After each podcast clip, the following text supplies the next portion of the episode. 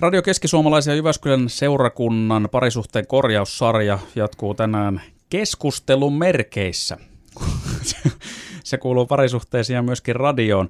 Perheasian neuvottelukeskuksesta Pekka Puukko täällä jälleen paikalla. Ja Sitähän nyt, se on itsestään selvää, että jos parisuhteen haluaa saada toimivaan, niin siinä pitää pystyä keskustelemaan ja juttelemaan eri asioista, mutta minkä takia se on sitten niin vaikeaa, koska monesti se kuitenkin kulminoituu, jos parisuhteessa on ongelmia, siihen, että ei ole keskusteltu asioista tarpeeksi. Niin, ky- kyllä mä ajattelen, että, että se on juuri noin, että parisuhde on hirveän pitkälle niin kuin keskustelua. Siinä, siinä on kaksi vuorovaikutuksen kanavaa, kosketus ja keskustelu. Ja, ja oikeastaan parisuhde, sitä voi ajatella, että se on juuri sitä, että se on koskettamista ja keskustelua.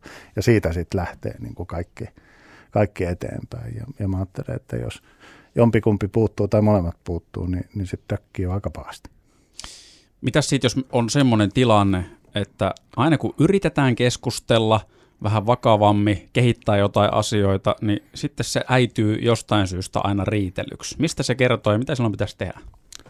Mä kuulen tuossa vasta, että, että, että siinä on niin kaikenlaista keskustelua ehkä silloin liian vähän. Et mä ajattelen, että, että perhe-elämän parisuhteeseen siihen kuuluu niin tämmöinen käytännön puhe, asioiden järjestelypuhe, kumpi vie tänään lapset hoitoon tai, tai kuka käy kaupassa tai mitä syödään viikonloppuna.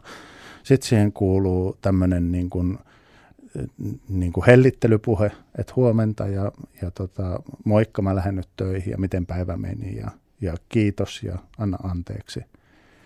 Sitten siihen kuuluu riitojen ratkaisupuhe, eli että, että niin kuin mua harmitti tosi paljon, mitä sä sanoit, kun oltiin yhdessä siellä appivanhempien luona syömässä, niin mitä sä sanoit siinä pöydässä, niin se tuntuu aika loukkaavalta ja mä toivoisin, että me voitaisiin puhua siitä. Tätä voidaan kutsua myös riitelypuheeksi, jos se äityy, mutta noin niin kuin rakentavalla tavalla noin. Ja, ja sitten pitäisi olla sitä jotenkin sitä haaveilupuhetta, että hei, mitä me voitaisiin tehdä ensi kesänä, että jos nyt on mahdollisuus – lähtee johonkin, niin mitä sä tykkäisit tehdä. Ja näitä kaikkia niin kuin jotenkin puheita tai puhumisen tapoja tarvitaan parisuhteessa. Ja mä ajattelin, että jos ne jää pois, niin, niin kyllä mä voisin hyvin kuvitella, että sitten oikein niin kuin, ei tarvii kovinkaan syvälle sohasta mihinkään asiaan, kun se sitten räjähtää riitelyksi riitelyhän on semmoinen, että siihen suhtautuu ihmiset eri tavalla ja siis jotkuthan ihan tietoisesti kaikin keinoin haluaa välttää riitelyä ja konfliktitilanteita parisuhteissa, niin onko se myöskin huono vai miten, miten pitääkö riitelyä välttää? No mä ajattelin, että kyllä asiat pitää jotenkin niin kuin pystyä ratkomaan ja selvittämään, että, että kyllä tämä elämä jotenkin niin, niin tarjoaa meille kaikenlaista, että tota, niin jos ei niitä yhtään pystytä niin kuin jotenkin keskustelemaan, niin en, en mä oikein usko, että, että silloin, silloin niin kuin pystytään myöskään elämään niin kuin rauhassa ja tasapainoisesti yhdessä, mutta että että eihän se sitä huutamista tarvitse välttämättä. Ihminen huutaa siksi, kun se kokee, että se ei tule kuulluksi, mutta että, että jos siinä on, on sitä niin kuin kuuntelemisen kokemusta, niin silloin ei tarvitse huutaa.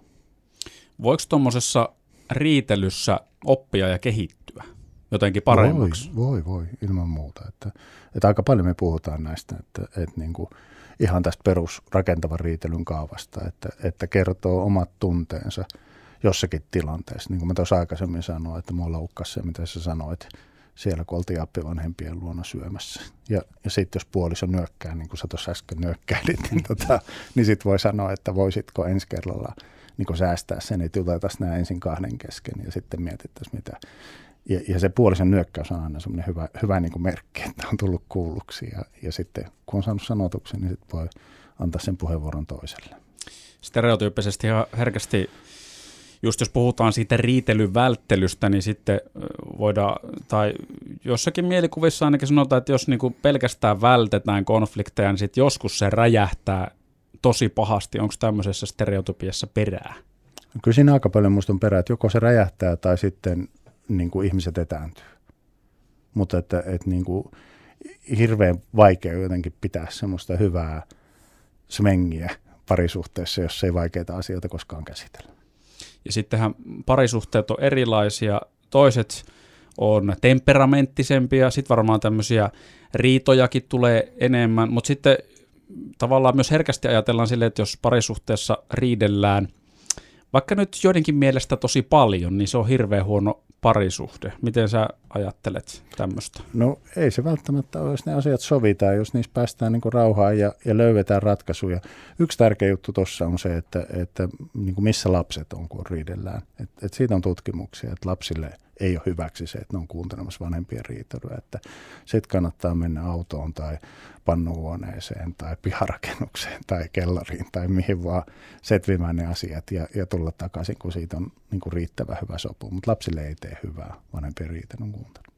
Tuossa kun sanoit just siitä, että riitelyssäkin, tai riitelyä voi oppia, että voi kehittyä siinä, miten konfliktitilanteita käsittelee ja miten siellä toimii. Ja nyt jos joku kuuntelee tätä ja ajattelee, että no hei, toi voisi olla semmoinen juttu, että, että voisinkin miettiä, että voisinko mä seuraavassa riitatilanteessa toimia paremmin, niin miten tavallaan ihminen voisi itse nyt tutkailla omaa toimintaa, koska se riitatilanne kun tulee, niin, niin siinä herkästi tunteet ottaa vallan ja sitten ei toimi sillä tavalla rationaalisesti, niin voiko se jotenkin valmistautua ikään kuin etukäteen, että miten mä ensi kerralla sitten pystyisin toimimaan paremmin, kun tulee se riita jostain?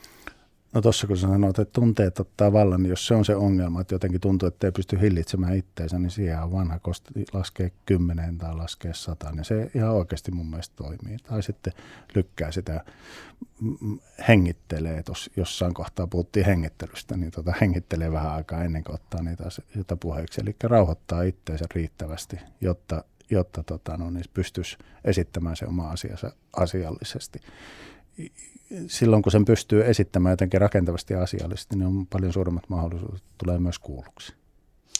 Ihan alussa puhuit siitä, että kun sitä jutteluakin on niin monenlaista, mitä se parisuhde vaatii, ja sitten siinä sä mainitsit kiittämisen, ja sitten en muista, tuliko siinä, taisi tulla anteeksi pyytäminenkin esiin. Jotenkin tuli tuli mieleen, että nämä on semmoisia, mitkä joillekin ihmisille tosi vaikeita. Tai sitten joku kehuminen, että se vaan siinä arjessa se puolison kehuminen voi unohtua ihan totaalisesti.